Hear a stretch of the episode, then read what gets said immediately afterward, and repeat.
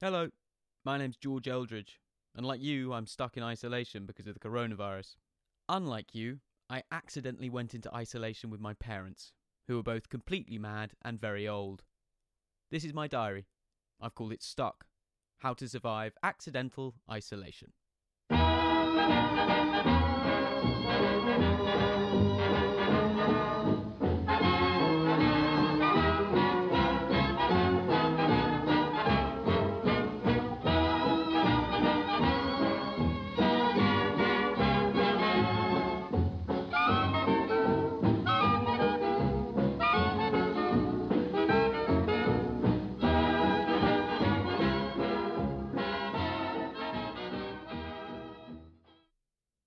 Morning, Bubba, Phoebe said, picking up the phone.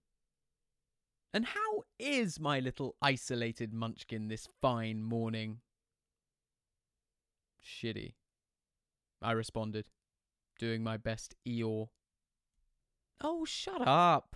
You should be jumping for joy, she chortled, a maddening amount of vim in her voice. Please explain. Huh? Why should I be jumping for joy? I said. Wait, what? Sorry, say again, baby? She seemed not to be able to hear me, which was immensely galling. When one's thoroughly depressed and in the market to be commiserated with, the only thing worse than getting an utterly contented person on the other end of the line is to find that they also have bad signal. I said, Baby, sorry, I'm gonna. Wait. Uh, and she hung up. I miss you, Phoebes. So much. I said. To no one. Uh oh. I thought. Did you just say that after she hung up the phone? But that's the kind of nauseating thing that only ever happens in bad romantic comedies. And even then, it's only the dorky characters that do it. Okay. I thought. It's official. You're not just a loser, you've also lost your mind. I lay there for a minute in the dark, gaping at my phone. It was coming up to 10 o'clock, and I'd already been awake for an hour, opening, closing, and reopening Instagram. But I had no intention of getting up, drawing the curtains, and seizing the day. No, I would seize nothing, but instead remain happily entombed in the duvet coffin I'd crafted for myself, scrolling through my friends' inspiring, insightful posts in isolation waiting patiently for the inevitable tears of despair and embarrassment to begin rolling down my cheeks and into my mouth. Their saltiness providing me with just enough energy to drag myself out of my cocoon and emerge, begrudgingly, from my room.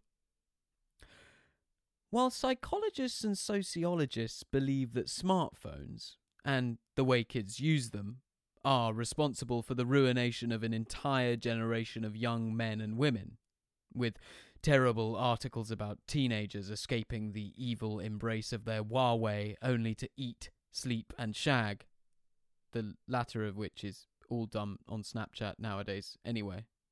I've always believed a bit of self flagellation by way of social media is no bad thing, and like all good millennials, have tried my best to practice it as diligently as I can. But when your phone really, truly is your only window on the outside world. When the only way you can have a life beyond little lockage is by living almost constantly in the palm of your hand, things can get. Well, if I'm being completely honest, things had already gotten a bit dark. Oh, fuck! I opened my phone's camera by mistake. It was in selfie mode. Is that. Oh, God's sake! The face staring back at me on the screen was nothing short of chilling. I was desperately pale, and so flattering was the camera angle, I seemed to have grown five chins beneath the one I already knew about. I stared and I stared, imagining all my clever, creative, chiselled friends up and about and being brilliantly productive. I'd woken up to a voice note from Mal. Hey, bro, what's going on? How's isolation treating you? I'm having a great time, if I'm honest. Just been for a run. Daily allowance, lol. Did 10k round the park, boy. The text had come through at 7, meaning he'd been up and running at 6 a.m. Sort of weirdly great being home. Mum and Dad are still in New York. Mal's mum is American, and his dad works for a bank that has offices in New York. So they have an apartment there and a house in London. When I say house, take no notice. It is the size of Hogwarts. FaceTime mum last night. Did a lot of stay safe, okay? You do not need to worry about me. I'll be fine. Pam's here and we're all good. Pam, the family's long standing housekeeper and Mal's second mum, dotes on him. Also, maybe the best cook of all time. I think I said something like, I don't want you traveling unnecessarily, Mom, okay? anyway, think they might stay put for a bit. Free house, woohoo! What's new with you, man? Wish you could come up and isolate here, dude. Would be so much fun. Oh, thanks, bro. I thought. Would have loved to. That is, if you hadn't left me to fend for myself 1,000 miles away from civilization, in a cottage, with no heated toilet seats, no TVs in every room, no Sonos, no boiling water tap, you know, the ones posh people have that mean you don't have to wait for the kettle to boil. No perfect Wi Fi, no real Wi Fi at all for that matter, no Pam, no you, no nothing. Anyway, man, I'm sure you're having a really lovely time down there. Must be so great to be in the fresh air and stuff. Let's house party later or something, yeah? Think I'm gonna go finish my painting now. Been getting really into it in isolation, actually. I'm well, I'm going to be Picasso when this shit is over. and what? And painting? I thought. Come on. I kept the camera open. Kept staring. Couldn't stop. I could have turned the phone off, but I didn't. Perhaps I felt like I needed to atone for being such an utter sad sack, for allowing my life to fall apart so catastrophically in such a short space of time. I noticed something round and muddy coloured sitting above my top lip. At first I thought it was a crumb. Oh, no, I thought remembering the two chocolate eclairs that, in the absence of a girlfriend or my laptop, or any self respect for that matter, I had lovingly taken to bed with me and inhaled just before going to sleep. You're becoming that guy. The fat, cosy, lonely guy who lives at home with his mum and dad and comfort eats chocolate eclairs in his pyjamas. I felt like crying. I quickly stuck out my tongue and curled it upwards, trying to reach the crumb, to eat it, flick it. I don't know. I strained and stretched, little by little, edging closer to the offending morsel. I had begun to notice that normal, everyday tasks like licking one's lips were transformed into feats of Herculean proportion when in captivity. Which naturally made achieving them just that little bit more satisfying. Got you! Yes! I exclaimed, reaching the muddy brown thing. As impossible as it may seem, the ringing silence that followed was even louder than my humiliating outburst. It wasn't an eclair anyway. It was a tiny clump of facial hair I'd neglected to shave off the day before. You got there in the end, mate, I said to myself, with a grossly inappropriate amount of pride and satisfaction. You can't lie in forever, Georgie!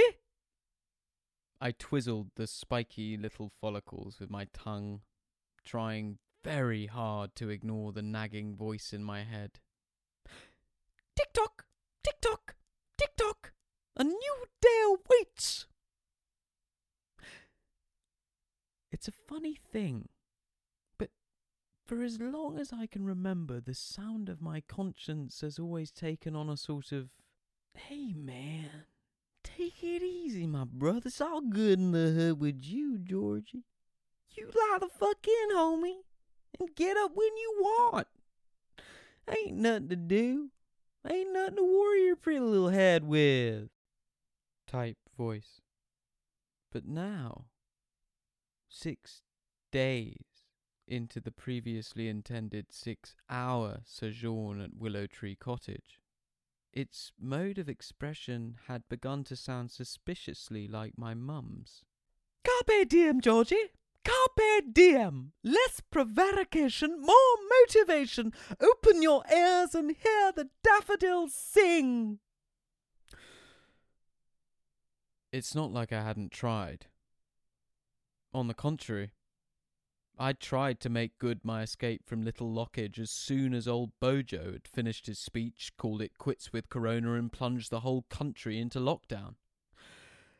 Indeed, it was his immortal line and I know that as they have in the past, the people in this country will rise to the challenge. That gave me the inspiration I needed to hightail it in the first place. Gosh, darling, what are you doing? Mum said, as I jumped out of my chair, causing it to fall back onto the floor with a bang. Boris had just put the phone down on the nation, and the situation was becoming extremely desperate fast. When I stood up, I felt giddy, almost like I was going to be sick. The whole thing was stranger than fiction.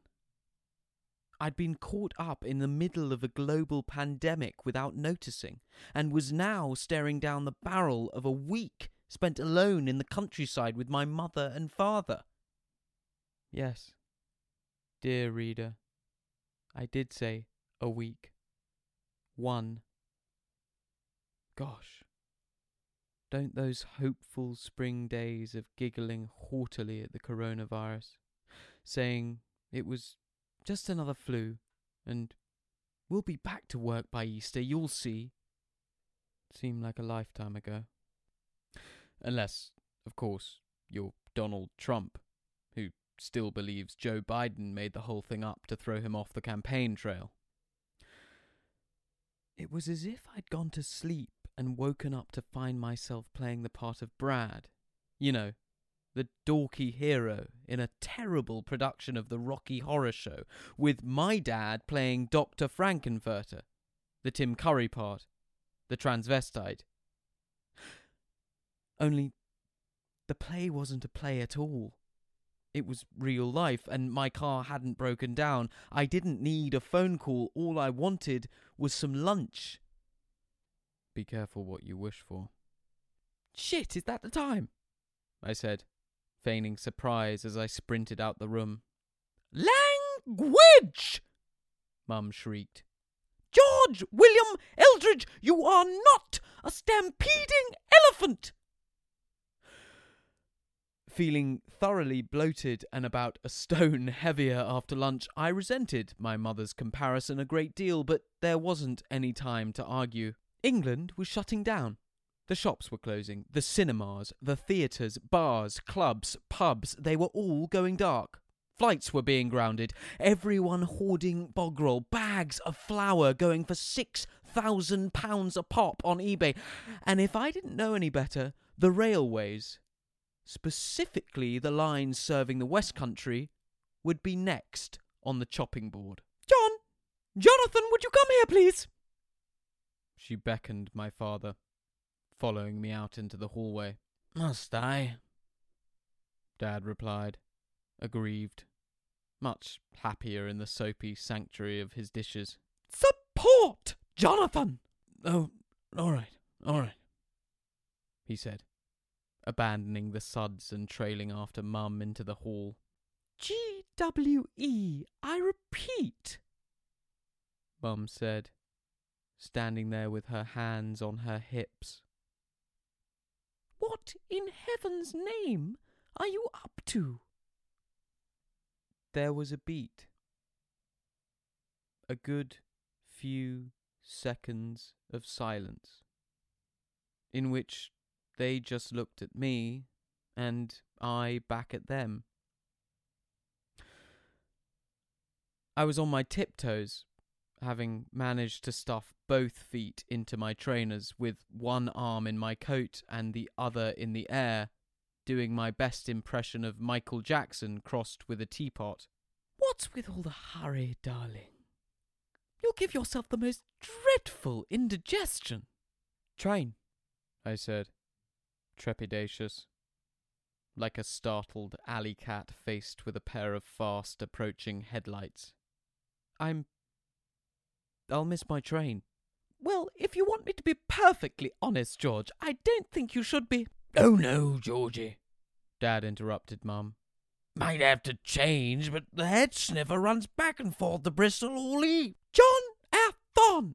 Mum interrupted Dad. You are missing the point. The Prime Minister has told us all to stay put. I tried to get a word in edgeways. Yes, but to stay at home and go. Mum, I live in Bristol. Your home is here, darling. What about my stuff? Cl- clothes, all my. This is. Mum, I'm going back to uni. You know what he means, Annie. Dad chimed in. I am trying to save our son's life, John. For God's sake, I shouted, dropping my bag. Annie, but if you'd prefer to send him out there like a lamb to the slaughter, to have him return to the squalor of his bedsit, I do not live in a bedsit, I snapped. with nothing and no one, not even a tin of baked beans. What have I said, George? What have I said about all this eating out all the time? Well, you're not laughing now. All that grub hubbing and deliverooing. Well, where's that kangaroo now, George? Where's that kangaroo now? She paused for breath, a maniacal look in her eye. Annie, I. Dad grumbled. Well, well, I, th- I think you might have deviated a little from the. On your head be it, John Eldridge. And she turned on her heel and went back into the kitchen. Georgie, Dad sighed, a grave look on his face. you ought probably to listen to your mother. She's usually. Well, she's right. He'd played the guilt trip card. It was a stalemate. Like petrol through a rocket, a sense of deep injustice coursed hot through my veins. Ever since I can remember, I've always hated being told what to do. wayward boy that I was, my parents would often tell me not to climb the many insurmountable walls and gigantic trees and old dilapidated barns that surround our house. Walls and trees and barns so huge that, had I fallen down from them, I would unquestionably not have lived to tell the tale. Nonetheless, even after my parents had explained this to me, and even after I had come to fully accept and appreciate the potentially perilous consequences of my upwardly mobile pursuits, there still remained this nagging feeling in my belly. One that made me think they were wrong. Or rather, that it was wrong that they shouldn't be allowed to tell me what to do, even if they were trying to prevent me from dying. I'd say, You're not the boss of me. Or, You just want to control me. Or, You don't love me. Or, I hate you. Or, The last time I checked, it was a free country. You know, the sorts of things only eight year olds and Americans who habitually cite the Second Amendment think sound good when it comes out of your mouth. Whatever, Dad! Leave me alone! I shouted, storming off and up to my bedroom. Now, aged 22, it seemed things hadn't changed. As it turned out, the trains had stopped running already, and so, without my own car, or a parent willing to give me the keys to one, I was stuck. Won't be forever, I thought to myself. I'll find a way to get back to Bristol tomorrow or the next day, pick up my stuff and go isolate with Phoebes, I thought, as I sulked on my bed that night. Yeah, Go stay with Phoebe. That's what I'll do. It's all going to be fine. And with that, I fell asleep. Alas, it wasn't to be.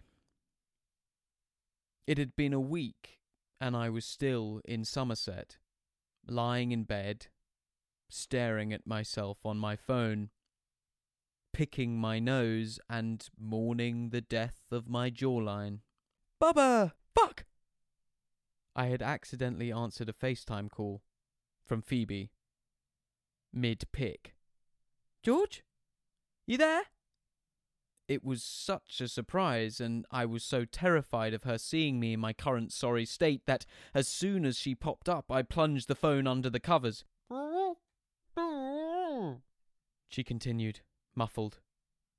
I wiped my face vigorously on the sleeve of my pyjama top to be absolutely sure there was no remaining evidence of my midnight snack, and, composing myself, withdrew Phoebe from the murky depths of my duvet. Monkey, I said, trying my very hardest to seem unruffled. What was that? she asked. What? I responded coolly whilst the voice in my head went, Think of something. Think of something, you dick. Quickly! Did you drop your phone? What? No. Uh, oh, right. Oh, you mean. No, silly. Just wanted to imagine you were here in bed with me for a sec. That's all. Is that the best you can do? I thought. Jesus. You're a freak, uh, she said, in the voice we do with each other when we want to tell each other what we actually think of one another, but are also scared that if we say it in our own normal voices, it may hurt the other's feelings, and so, instead, we affect this I'm gonna talk really cute so that you think that I'm being really sweet. But actually, this is what I genuinely think of you. You're really fucking weird. Person, funny, baby voice. I miss you, she said. Because both of us are very well aware that when one of us uses this baby voice, we're trying to mask an abusive remark, it is traditionally followed by something sweet and romantic, spoken in our own received pronunciation. Miss you too, I said. Sorry about earlier.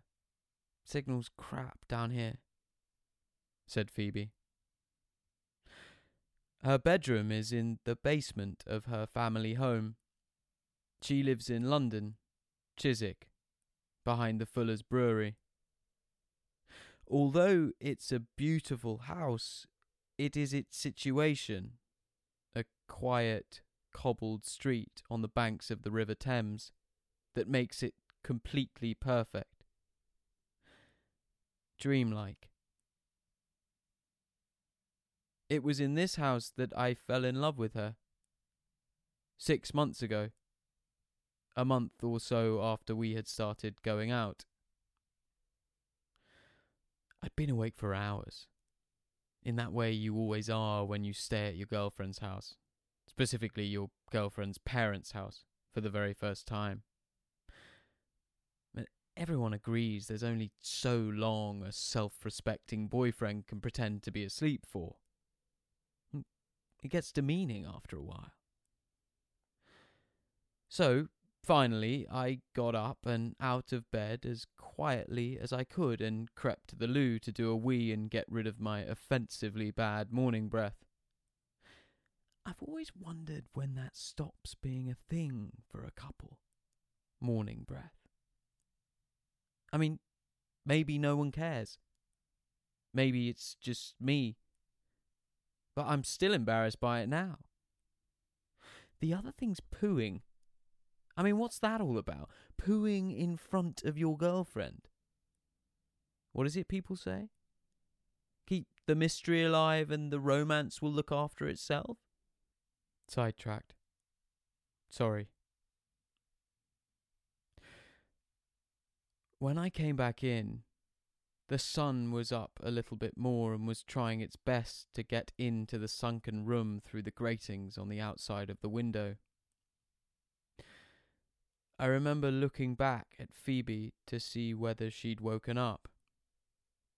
She was still asleep, but the way the sunlight dappled on her face through the gratings was one of the most beautiful things I've ever seen. Seriously. I mean it. I mean, it may sound faintly ridiculous and possibly even unlikely for a guy my age, I was 21 then, to feel something like that. And you might not believe me when I say it, but it's true. Looking at Phoebe lying there on her side, with the soft, cold cotton sheets silhouetting her body, her lily white cheek freckled with sunlight, her fair hair ablaze, almost indiscernible from the pillow, was as close as I've ever got to what I think people call an out of body experience. It was mad. For the first time in my life, I loved someone that wasn't my mum or my dad. This was nothing like the type of affection I held for my parents. It was closer to a kind of worship. I loved her, Phoebe Dance, who a month before I didn't even know existed. I'm not saying I feel it all the time. In fact, I don't think I've felt it since. At least, not in exactly the same way. But in that moment, in that house, in London, on the Thames, with the sun and the sheets and the wonderful, musty smell of leather bound books, and her body and her hair and the day, the whole day ahead of us to go and sit in parks and drink in pubs and be together, she and I, together in the exhilarating city. In that moment, I felt for the first time what it was like to be a proper human being. Like I was finally playing the part I'd been rehearsing for all my life but that had always been slightly out of reach. The part of the adult male, staring at the adult female, utterly in love with her. Don't worry about the signal, I said. I just really wish I was there. Oh, don't. I'm sorry, baby. I tried. I just. No, I know. I no, I'm not saying it like that. I just like I do. I I wish I was with you in London. I reassured her. Well, my mum's a bitch and she should have just let you come, she said, putting on this kind of spoilt brat pout, which was immeasurably cute. Don't. It makes me miss you even more. Really? She said, sultry. Really? I replied. Really, really? She said again. I knew what she was getting at, and not having seen her in over a week, I was eager to play along. I miss you more than anything in the world, I said putting on a husky voice to try and sound more sexy. Really? She said, like she was surprised to hear it. Tell me, Georgie, what would you do if you were lying here next to me? Jesus Christ! I thought beyond excited by the provocative conversation we were having, the possibility of where it might lead. Thank you, God, for smiling on me. Well, I began. First, I would. George! George! Wake up at once! Suddenly, my mother burst through the door. You'll never believe what's happened, she continued, throwing open the curtains. Daylight filled the room. I was naked. Phoebe was naked. This was a nightmare. Everything was a nightmare. I was living in a nightmare. Fuck off, Mum! I cried, dragging the covers back over my body as fast as I could and plunging the phone under my pillow. George, no swearing. Come on now, what have I said? She carried on gaily, not a care in the world, going so far as to put a cup of tea down on my bedside table, as if there was nothing whatsoever peculiar about the despicable nature of her intrusion. Out! Out! Get out of my room now! Excuse me, young man. I will not be abused in this blood curdling fashion in my own house, and when all I have done is bring you a cup of. Get the fuck out! Get the fuck out of my room! I just carried on wailing, praying her old ears would give out before she could say another word and that she would just have to leave. I heard someone call my name, but it wasn't my mum, and the voice was muffled. Shit, I thought. Phoebe's still under the pillow, double shit. I am so sorry, I said, as nonchalantly as I could. I'll I'll call you back. And I hung up. Damage control, I thought. Although, of course, she couldn't have been thinking anything other than. Am I going out with a psychopath? And more to the point, if that was his mum, if that's the gene pool, am I really gonna have kids with this guy? Oh gosh, Darling, my mum said, a little nervy. Were you. Was that. Phoebe. FaceTime. Yup. I said, without looking at her. I was sitting up in bed now, the covers between my legs staring straight ahead out of my window in complete and utter horror. And would you. Well, I. Did, did you. She was mumbling indecipherably now. This was not, you understand, because she was worried that her actions might have upset me, but rather that it was slowly dawning on her that Phoebe might have heard the whole thing. Me telling Mum to get out. Mum getting cross with me. And if there's one thing that Mum hates more than swearing, it's losing her rag in front of perfect strangers. Whether they're on FaceTime or not. I see, she remarked and then she turned to look out of the window and was silent. After what seemed like seven hundred thousand years of unbearable tension, my mum turned back to face me and said, beaming from ear to ear and without a shred of diffidence, well, darling, I just thought you might like to know that Boris Johnson has coronavirus. And Matt Hancock, the health secretary. And then, leaving the room, Do drink your tea, won't you, before it gets cold? Hey, my dude. My dude there, Robert Downey Jr. The old voice of my conscience seemed to have decided to return from its unsanctioned and highly inconvenient leave of absence. Sup, Van Wilder, Chuck Norris, Jack Black, what's new, my dude? How you, Hugh Hefner?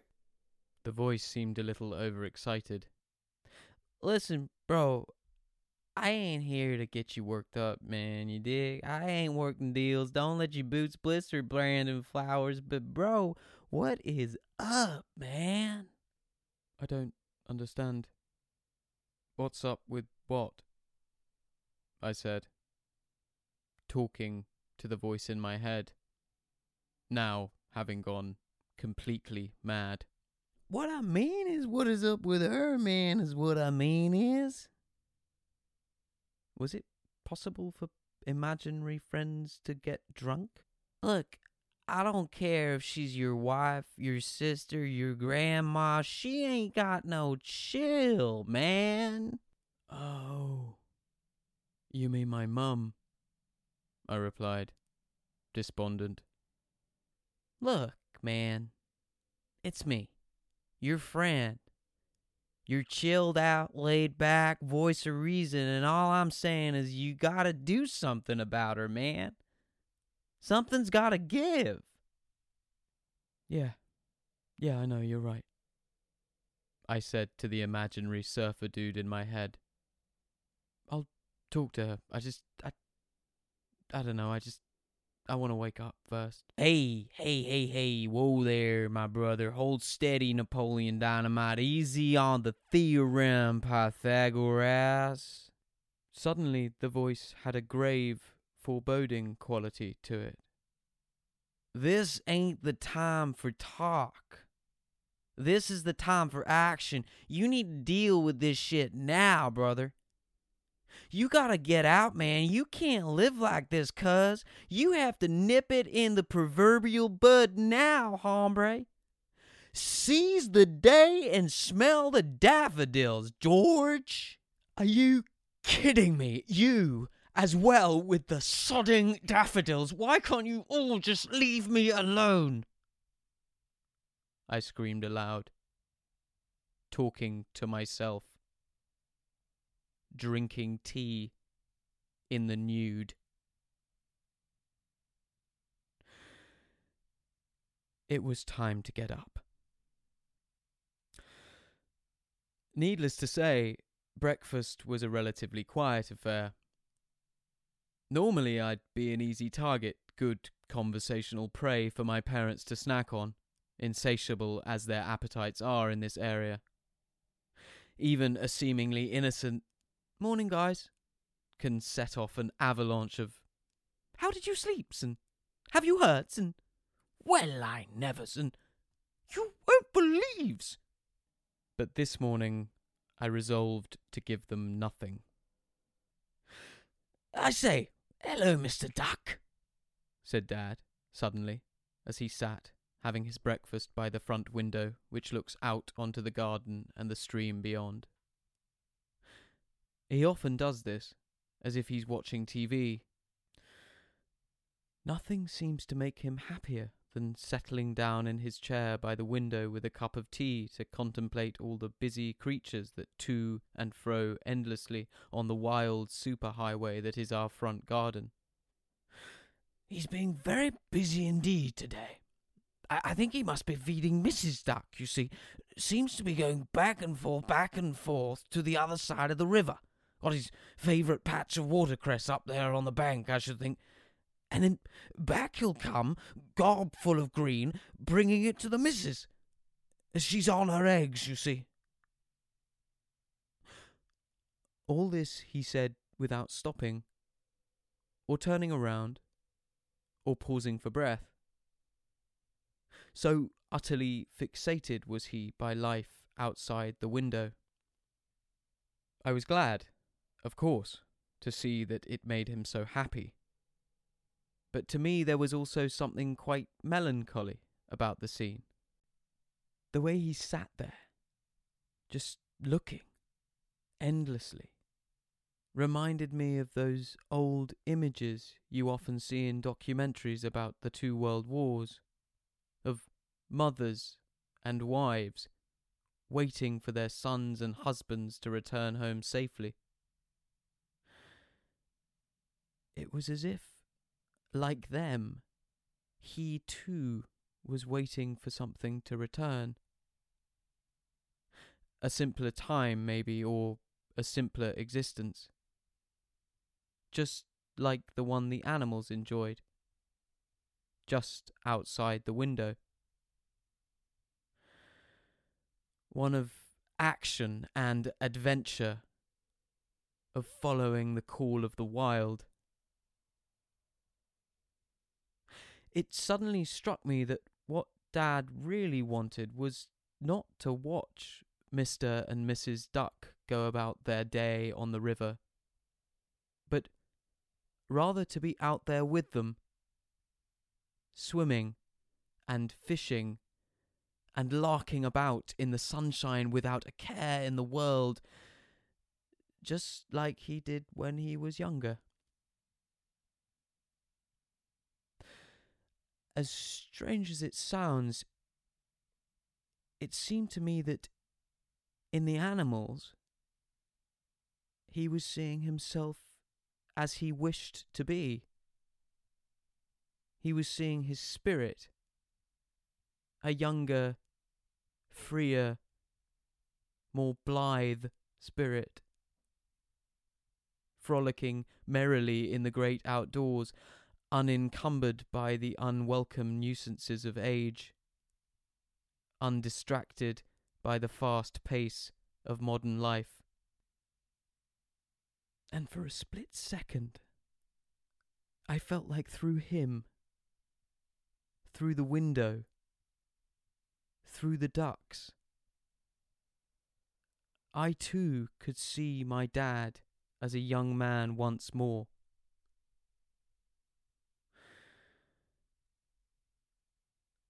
I sat for a moment, watching him, watching them, and for the very first time since I'd been home, felt really grateful to be there.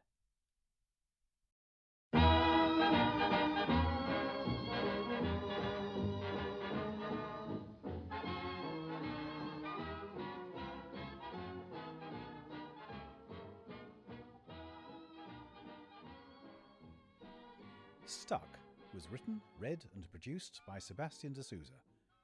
The cover art was designed by Bannister, and it was a One of the Good Guys production.